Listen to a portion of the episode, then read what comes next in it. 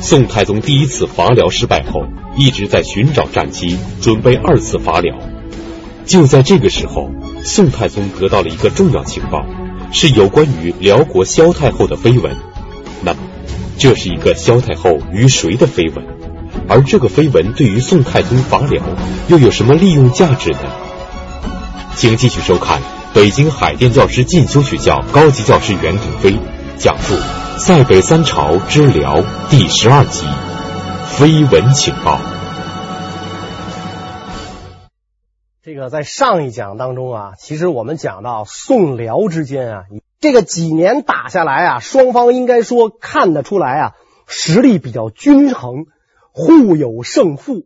在这种情况下，连年作战。应该是大家休养生息，呃，整军精武，为下一次大战做准备的时候，所以双方都在准备。在这准备的过程当中啊，那么谁沉不住气，先挑起战争，谁实际上是理亏，甚至说是吃亏的一方。那么谁没沉住气，先挑起了战争呢？宋没沉住气，先挑起了战争。宋为什么？挑起了这个战争，没沉住气呢，因为啊，这个宋接到了一个不甚准确的情报，说现在辽国国主新丧，女主当国，宠幸用事，正是对辽用兵的大好时机。国主新丧，没错。是吧？这个辽景宗病逝了。景宗虽然是中兴之主，咱们讲过，他身体条件不太好，是吧？这个体弱多病，所以呢，也是属于英年早逝，三十多岁就去世了。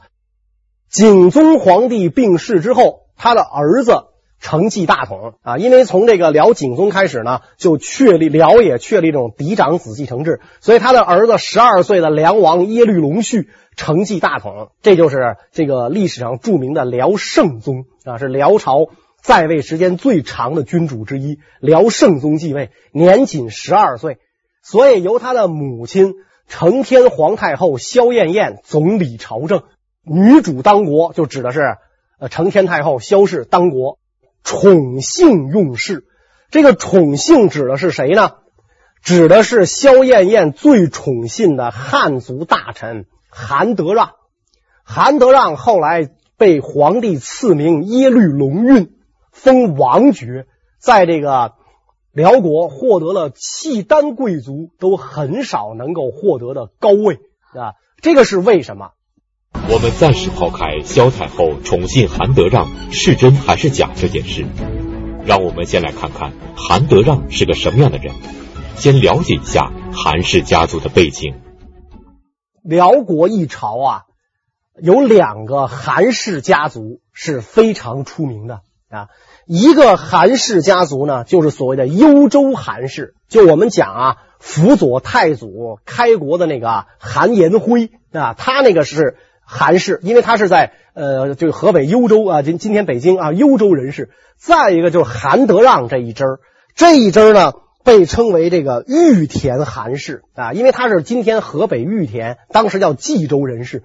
韩德让的爷爷韩之谷，本来呢是呃述律皇后的奴隶啊，他也是因为打仗的时候啊，这个就是少数民族南下抢的啊，他是读书人啊，被作为这个奴隶，在这个述律后的时候呢，这是作为这个陪嫁的奴隶到了述律后那儿。然后呢，在这个辽国呢，就一直很不得志啊，因为他是宫内人的身份嘛，宫内人的身份就是就是那种啊，按照呃清史讲就是包衣身份出身啊，属于这个皇室的奴隶，所以他很不得志啊。结果呢，他有一个好儿子，也就是韩德让的父亲韩匡嗣，这个人通医术啊，他会会看病，所以就经常的给这个述律后啊和太祖皇帝看病。他给述律后和太祖皇帝看病的时候，很受述律后太祖皇帝的宠幸啊。应该说啊，可能这个呃，怎么说呢？就是呃，在那个时候啊，辽国刚刚创建啊，可能那个时候太祖啊还没有称帝啊，刚光是在部落里做首领啊，后来做可汗，在那个时候很急缺人才啊，尤尤其是这个缺这种医生，大概粗通医术的人。在那儿都能得到宠幸。所以韩光嗣就借着给太祖和这个述律后看病的机会，隆重推荐自己的父亲啊。这个太祖很高兴，你看你这什么都会啊，你真是个人才啊，是吧？然后他就说了，嗯，我这个有今天是我爸爸教导的结果，是吧？我爸爸比我还本事，是吧？就隆重推荐自己的父亲。他一推荐自己的父亲，太祖就召见了韩之谷。一召见韩之谷，史籍记载说，这个太祖啊跟呃韩之谷论事啊，发现韩之谷是。这个上通天文，下知地理，经国安邦的人才，于是就开始重用他。太祖平西即服燕民，将建成，命韩之谷择其处，乃完其柳城，号霸州张武军。啊，平定西族，俘获了这个中原燕地的这个汉民之后，让韩之谷建成，安排这些人。建了这个城之后，号称张武军，授韩之谷张武军节度使职位。所以这样一来的话，韩之谷辅佐太祖，可以讲把中原的制度介绍到契丹的，主要是韩之谷，成为太祖皇帝左命功臣。因此，韩之谷、韩匡嗣父子俩互相提携，最后都身居高位，历经数朝。韩德让是出生在这样的一个世家，父祖都在辽做大官，深受皇帝信任。韩德让从小饱读诗书，文武兼备。这个高梁河之战的时候，韩德让是幽州守将，不但能文，而且知兵。这样的一个人，这个景宗皇帝啊，对他十分的宠信啊。景宗皇帝驾崩的时候，召见两个大臣，托付后事。一个是耶律斜轸啊，这就不用说了，南院大王，本家骨肉。另外一位就是这个韩德让，这个汉臣。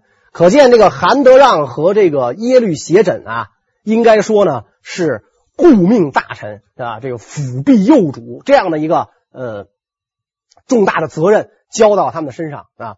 韩德让知道自己。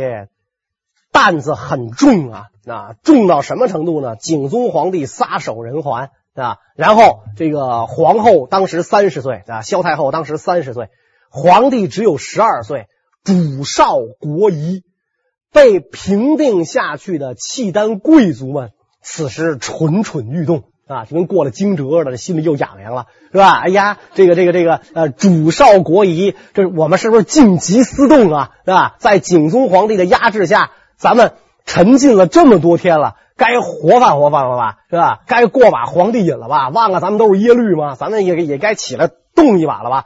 据这个史籍记载啊，说当时的这个情势危急到什么程度呢？当时啊，诸王宗室二百余人拥兵握政，手里有兵权的二百多人。啊，宗室诸王二百多人拥兵握政，是吧？所以这是非常非常可怕的，是吧？这个呃，辽这个北方骑马民族，他建立的这种家族式国家，是吧？所以他重用的呢都是这个本家骨肉，这个皇室贵戚啊。因为咱讲，他也就这俩姓，一个耶律，一个萧。你不是用耶律就是萧，耶律和萧都是这个皇室啊。所以封爵太滥，王太多。是吧？我们看啊，其实啊，最后的这个清王朝是吸取了这个封爵太滥的教训。本身这个清王朝的时候，这个亲王们就没有什么大权，而且这个爵位不滥封，是吧？这个世袭罔替的亲王，建立之初只有八个，到灭亡的时候只有十二个，只有这十二位王爷世袭罔替，其他的都是降封。你亲王的儿子就是郡王，郡王的儿子就是贝勒，贝勒的儿子就是贝子，降到镇国公就不再往下降了，是吧？你不能说是个皇室，是吧？只要姓耶律，您就是个王，是吧？是个王就握重兵，啊，就握兵就就可以招募私人武装，就可以自己建立州邑。那这样一来的话，他为什么这内乱频仍？这是一个重要原因。所以韩德让在这个景宗的病榻前接手过来的是这么一个摊子，啊，我怎么能够？对，对得起先帝啊！我怎么苦心孤诣的使这个叛乱不再发生？这是他要考虑的问题啊！这个这个弄不好，呃，以前世宗、穆宗朝宗室内乱的故事就再要会发生。我们可以看到，从太祖建国一直到这个景宗登基，这种宗室内部的叛乱，这个血雨腥风、刀光剑影，是伴随着辽帝国的成长过程一步一步的发展过来的啊。辽帝国是不断的平定这个呃内乱和外患的过程当中，才发展成为这样一个大国。那所以韩德让一方面参决政事，辅政安民。另一方面啊，教导百姓休养生息，成为朝中权势最显贵的大臣，深得太后宠幸的大臣。常言道：“寡妇门前是非多。”在当时就流传着许多关于萧太后与韩德让的花边新闻。那么，萧太后与韩德让到底是什么关系？史书上又留下了哪些记载呢？说这个韩德让跟太后是情人关系啊，是情人关系，而且这个记载的是有鼻子有眼的啊。当时的这个史书上啊是这么说的：说他们俩啊年轻的时候就订过婚，是吧？本来就是一对爱侣，是吧？其实这种事儿在在在在这个，尤其是在这个现在的这个影视作品当中啊。应该是这个呃很爱热炒的嘛，是吧？所以一般都是什么呃这个多尔衮跟孝庄后怎么着怎么着啊，是吧？然后慈禧跟谁谁怎么怎么着啊，哎，都是这样。哎，年轻时候订过婚，没想到呢嫁给皇上了啊，所以这样一来一入侯门深似海，是吧？韩德让您就别惦记了，那现在已经是皇后了。据说这个呃萧燕燕这个做了皇后之后，并没有。呃，就初恋是很美好的嘛，是吧？并没有打消对韩德让的思念，对吧？哎，这个俩人其实已经是使使使君有妇，罗夫有夫了啊。但是呢，也也，就是这个这心里的这种思念并没有减轻。现在这个景宗皇帝归天，太后万人之上，所以据说太后野史记载跟韩德让这么讲。吾常许嫁子，愿意就好，则幼主当国，亦汝子也。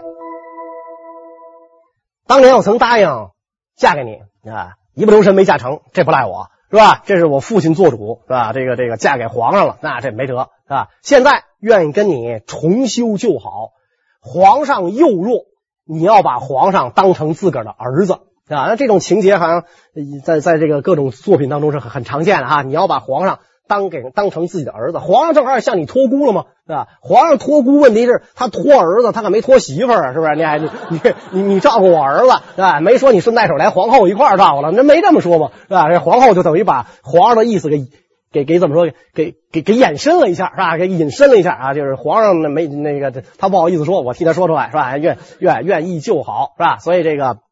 哎，我儿子就是你儿子，你要尽心的辅佐皇上。那所以这样一来，韩德让当然欣然同意了。自是德让出入帷幕，无见然矣。从此之后，韩德让出入太后的帷幕啊，出入后宫啊，就很很坦然了啊，无见然也没有什么不好意思的，是吧？太后都答应了跟我重议旧好嘛，哎，所以咱就该干嘛干嘛吧，是吧？出入帷幕自自家人，常回家看看，这种这这这种感觉啊，这种感觉是吧？甚至还有的这个野史记载就很离谱了，说这个太后因为妒忌韩德让的妻子，就把韩德让的妻子给毒死了。公开的呢，就跟这个韩德让啊，在宫中的就等于就同居，而且还给韩德让生了儿子。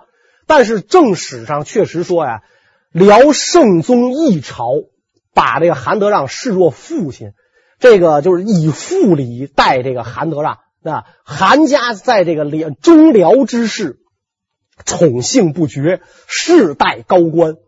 所以呢，这个宋朝的这个边将。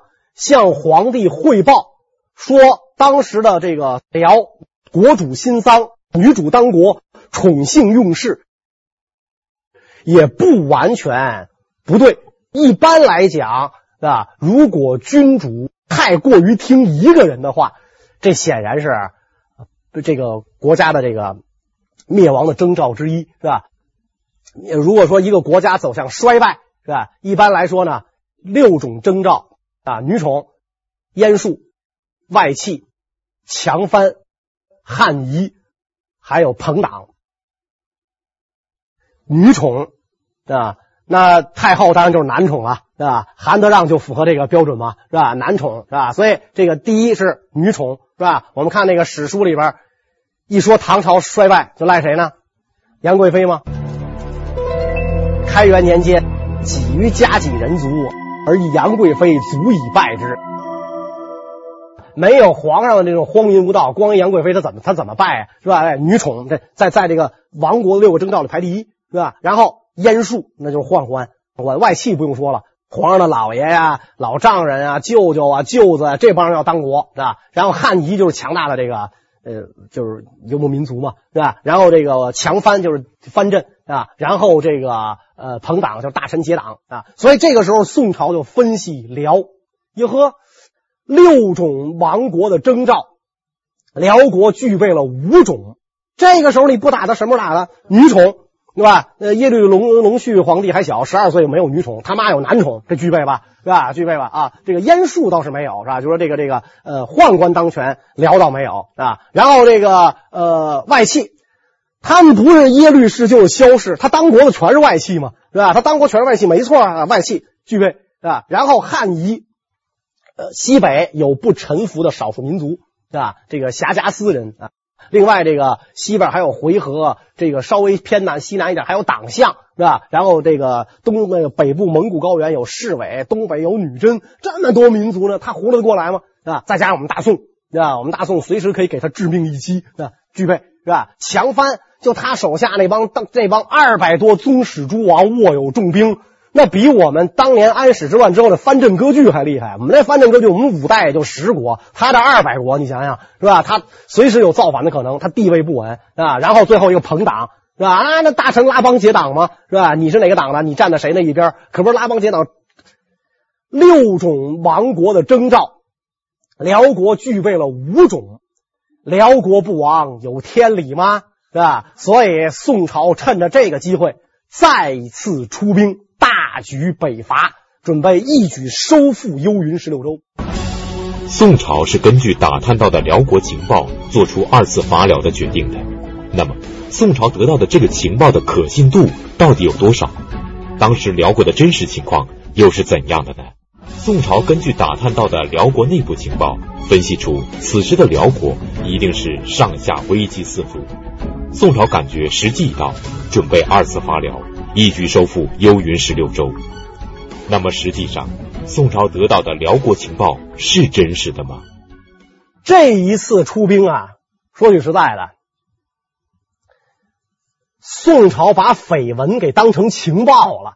暂且不说这个韩德让跟太后有没有那么回事就有那么回事在中原人看来，这是大过天的事儿。是吧？不得了啊！这这这动摇国本呐、啊，秽乱宫廷啊，这还了得了？这相当于十级强地震，是吧？足以把这个朝廷给震塌。在契丹人看来，再平常不过的一件事了，是吧？这算什么呀？是吧？这这不叫个事儿，是吧？这很正常嘛，是吧？国主新丧，是吧？太后寡居，再改嫁，这没有什么了不起的嘛。因为这北方游牧民族，我们讲他有一个收继婚的传统嘛，是吧？你这个父亲死了。儿子可以娶自个儿生母之外的所有母亲，是吧？然后这个呃哥哥死了，弟弟必须娶嫂子，没有这个逃避的权利，你必须娶嫂子，因为你要是不娶嫂子，嫂子嫁别人，的家产就带走了，是吧？所以你必须得娶。王昭君她可是在北国做了三代单于的胭脂啊，是吧？宁胡胭脂三代嫁了祖孙三代。对吧？这在咱们中原人看来，这乱伦嘛？这不是是吧？在北方民族看来，人这不算什么。所以，就这样一来的话，你觉得这个在在中原是一件了不起的事儿，在中原是一是一个大地震，人家那很正常。而且我们讲，正是因为这个这个太后对韩德让这样的信任，韩德让才能施展拳脚嘛。萧太后跟韩德让。堪称是辽国历史上的一对黄金搭档，是吧？他绝不是说因为宠幸用事而误国，相反，正是因为对韩德让的无比信任，才使得这个辽内忧外患的局面得以减轻啊。所以这个宋朝皇帝啊就没有分析到这一点。宋朝他他这一次出兵，第一个大错误，绯闻当成情报了啊，你也不认真调查调查。第二个大错误，成丧出兵，大不义也。人家那个皇上死了。人那儿办丧事，按照这个正常的来讲，两国的交好吧，是吧？你从从太祖皇帝景宗朝善邻友好，是吧？两国交好，两国交好的时候，人家国主死了，你得派人去吊唁，对不对？你得这个这个表示哀悼。您这可倒好，人家国主一死，你兴高采烈出兵打人家，是吧？忘了哀兵必胜了，对吧？成丧出兵，大不义也。所以宋朝等于这一下，道义上可就不占理了。是吧？道义上可不占理，人家再怎么着，人家办丧事呢，你不能出兵打人家，是吧？然后这个又拿个绯闻当情报，是吧？事先开战之前不做认真调查研究，一味的想当然。你觉得他六个亡国征兆具备了五个，你就出兵了，你就找倒霉吧。这一次还是这样，太宗皇帝啊没有亲自领兵，而是兵分三路伐辽。哪三路军呢？东路军以曹彬为主帅，芈信为副帅，率领宋军主力两军同行出雄州啊，就是今天的河北雄州市。东路军曹彬、这个芈信两路大军，呃，兵分两路出发，对吧？以这个张大声势，想这个呃吸引辽军主力直博辽南京。曹彬，我们讲啊，平定南唐主要是。曹彬干的嘛，是吧？这个太祖皇帝命这个曹彬出征的时候，就主就问这个曹彬：“你到这个你平定南南唐，你有什么诀窍啊？”啊？曹彬说：“不杀人，对吧？不杀人，不多杀啊，不杀人，收拾人心，所以平定啊南唐啊。应该说，曹彬是北宋的第一名将啊。这次以他为主力，让他率东路军出兵进攻辽南京，中路以田崇进为统帅。出飞虎口，就今天的河北涞源。西路以潘美为主帅，杨业为副，出雁门关，今天的这个山西代县。然后攻取关外诸州，再与中路军会合，挥师东进。兵分三路，两路在河北，一路在山西，多头并进，最后集于一点。这样一来的战略。就出现了一个大的失误，在什么呢？三路大军呐，过于分散。很简单的例子，打人应该怎么打呀？这么打吧，这么打行吗？对吧？这道理很简单嘛，是吧？你打人应该把拳头攥起来，一下子就是重锤，这么打行吗？绝对不行，对吧？所以为什么就是我们看这个？呃，革命战争当中是吧？这个毛泽东总结嘛，是吧？伤敌十指不如断敌一指，是吧？集中优势兵力，各个击破敌人，是吧？你宋军在兵力上占上风，但是你把部队分散了。辽军总兵力不如你，你是个大拳头，辽国是个小拳头，拳头砸拳头，他完了。问题您现在可是手指头插过来的。是吧？我砸你的拳头砸不过，你现在把拳头张开了，我把我攥成拳头，我一个一个来，我还砸不过你吗？是吧？所以你等于这兵力过于分散了，是吧？你应该是一路，是吧？或者你几路之间怎么配合？你现在就考虑是吧？围剿啊，兵分三路一块上啊！而且更致命的是，东路军是主力，主力行动迟缓。太宗皇帝想的很好。一厢情愿，大张旗鼓，慢慢走，吸引辽军主力出来啊！把幽州城的辽军主力吸引出来，为东西两路创造时机。但是造成的结果有什么呢？兵贵神速，迟则生变啊！所以这个《孙子兵法》上讲：兵贵速而不贵久。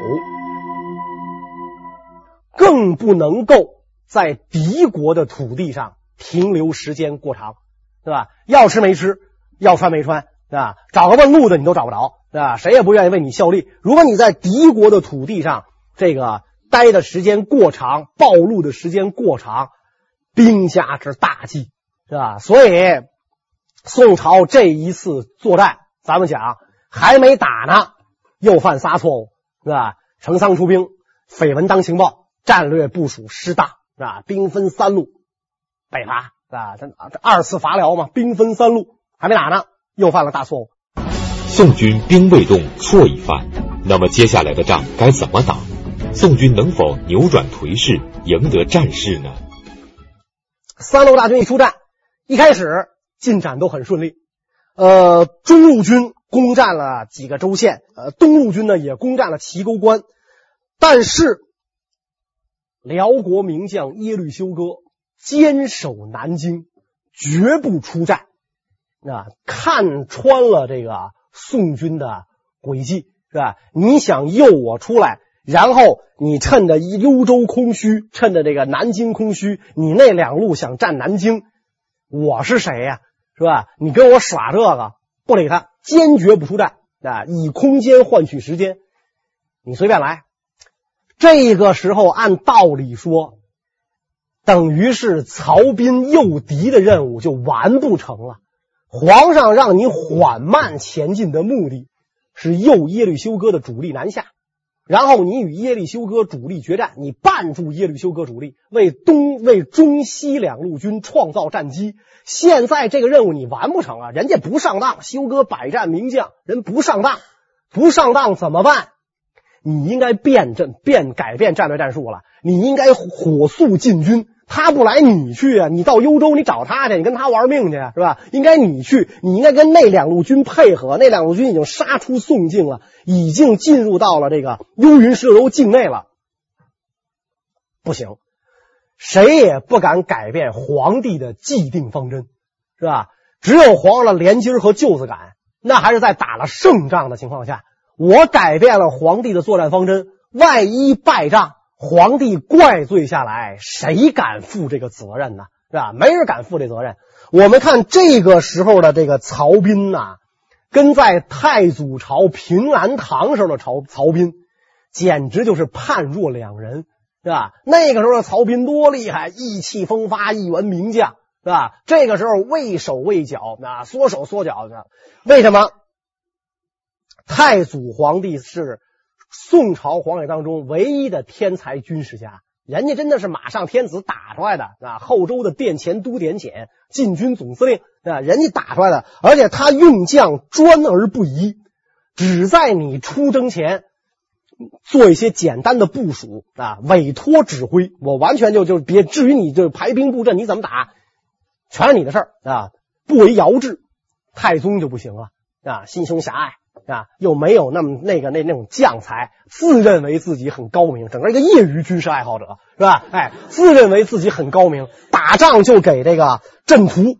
那后来我们讲他儿子真宗也那样啊，打仗就布置阵图。所以太宗、真宗两朝是宋朝败仗最多的时候，也是阵图最盛行的时候，完全捆住了前线将帅的手脚。所以曹彬仍然按照皇帝的既定方针。畏首畏这个这个畏尾是吧？这个抠抠嗦嗦的，就那那那种感觉，哆哆嗦嗦出兵。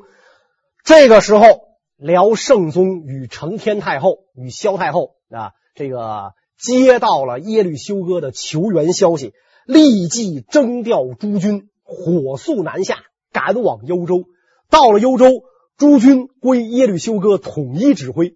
太后和皇帝绝对不干预军事指挥啊，不会给耶律休哥张阵图，爱卿照这打，没这个是吧？哎，归这个耶律休哥统一指挥，以抗击宋朝的这个东路军主力。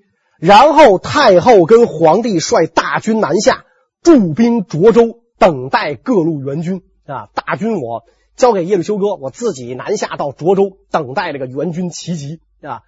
所以这样一来的话，曹彬在进占了这个，就是战，就是冲出这个宋境之后，与这个耶律休哥的军队啊，在浊水相持。这个时候，对宋朝非常非常不利的事情发生了，就是我们讲的什么呢？汉族的兵士打仗离不开粮草供应。这么多天远离祖国，深入敌境，粮草供应不足了。那粮草供应不足，契丹兵不需要。那契丹兵不需要，人家就是就是，呃，嚼着肉干，喝着酸奶，骑着马就来了。是吧？哎，然后这个这只要身上带点盐啊，这个带着火种就足以，是吧？甭管是天上飞过去的，还是地下跑过去的，一箭射躺下，是吧？烤不烤我一吃挺好，是吧？渴了接碗马奶一喝没问题。你汉族兵，你得肉丝炒蒜苗，这事儿就麻烦了，是吧？哎，你得这个这个，就你你需要后勤供应吗？你要粮草吗？你要粮草，你现在又是，你现在又。又深入敌境，你为什么不能在敌境待得太久？你没法就地筹粮啊，对吧？那麦麦子，你想以战养战啊？那麦子长起来，你割没等你割，人家村长一敲锣，老百姓全给收走了，是吧？所以在这种情况下，这个曹彬只好跟米信说：“退兵啊，退兵，退守雄州，以待军粮到达。咱不能这个呃继续深入，等于这个。”东路军一出去啊，就退回来了啊！退守雄州，以待军粮到达。这个没办法，皇帝不拆饥饿兵，兵马未动，粮草先行。你在什么阵图，士兵饿着肚子还图什么呀？图没法图了，是吧？所以就撤回来了。他这一撤回来，这个太宗听到这一消息之后，大惊失色，赶紧指示曹彬与米信军会合。然后跟这个中路军养精蓄锐，跟这个中路军会师啊。然后这个时候呢，中西两路军呐，因为他屡战屡胜嘛，是吧？因为这个呃，你说这个曹彬啊，他没有完成跟耶律休哥部队决战的任务是对的，但是毕竟因为东路军是他统帅是主力，所以这个耶律休哥防着这个。曹彬这一手啊，主力还是准备对付东路军，所以中西两路军连战连捷。因为辽国主力被这个曹彬的这个部队给盯住了，给牵制住了，所以那两路军连战连捷。东路军将士纷纷要求出战啊，去晚了没了呀，是吧？那打打了胜仗能立功啊，立了功能领赏啊。三路大军出来，你瞅人家。是吧？我们怎么这么倒霉啊？啊，我们在在在在在在在在这个曹彬帐下，是吧？我们没有立功的机会，没有受赏的机会。你看人家，是吧？饿肚子怎么了？咱不怕，啊，杀敌人，咱咱咱咱在这个饱餐战饭，纷纷要求出兵。皇上也要求出兵，是底下将士也要求出兵。曹彬没辙了，只好出兵。曹彬所部是此次伐辽的主力军，自出征以来一直没能发挥作用，现在。将士们士气高涨，个个摩拳擦掌，请命出战。那么这一次，曹彬主动出兵，能够大获全胜吗？这一出兵，可就惨了啊！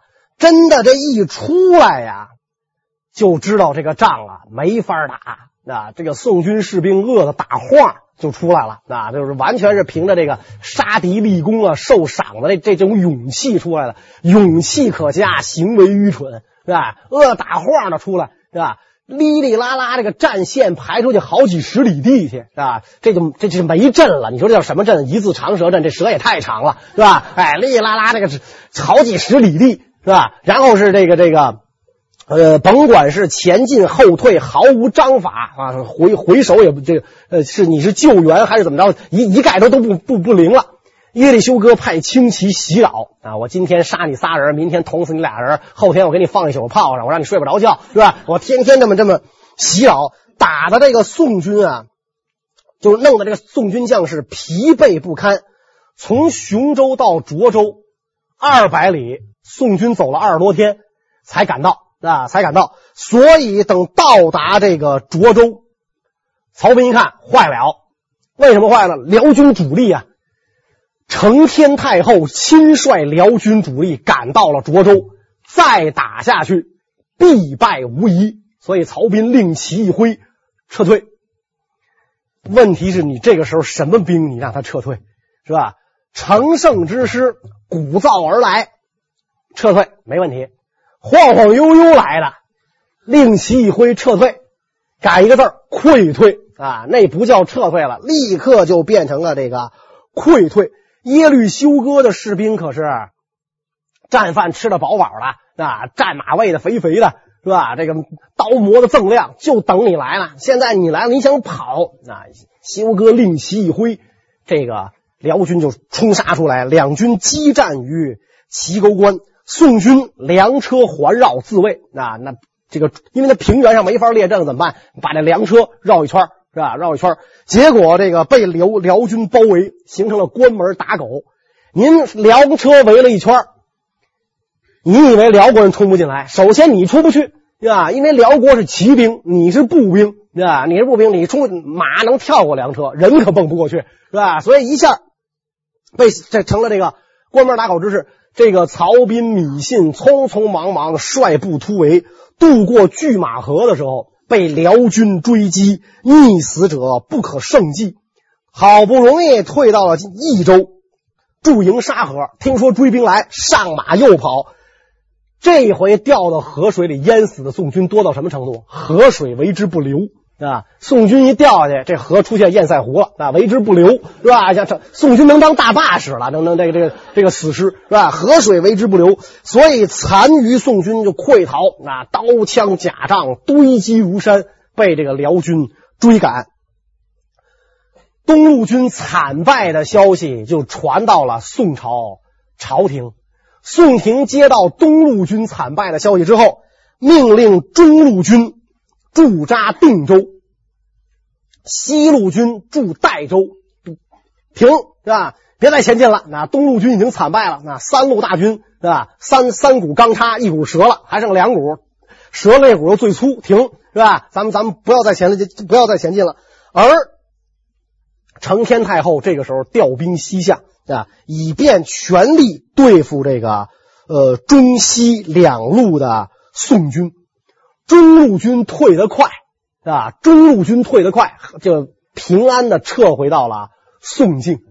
西路军撤得慢，啊，因为他已经在幽云十六州里啊收复了四个州，就是山西的四个州已经收复，撤得很慢。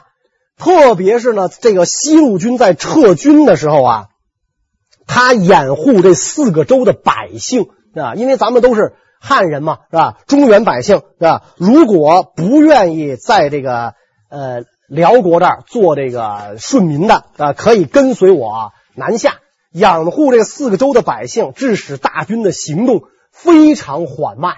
后来就被这个耶律斜轸率率领的这个辽军呢，就给撵上了，是吧？辽国是骑兵，打败了这个东线之后，迅速驰援西线。宋朝是步兵，行动不急啊，所以这样一来的话，眼看这个西路军就已经被辽军赶上，四带着四个州的百姓行动又那么迟缓，西路军马上就要重蹈东路军的覆辙了啊！在这个时候，一位大英雄挺身而出啊，掩护全军撤退。他做这个断后，最后不幸壮烈殉国。这位大英雄是谁？这个西路军最后的结果又如何？咱们下一讲再讲。谢谢大家。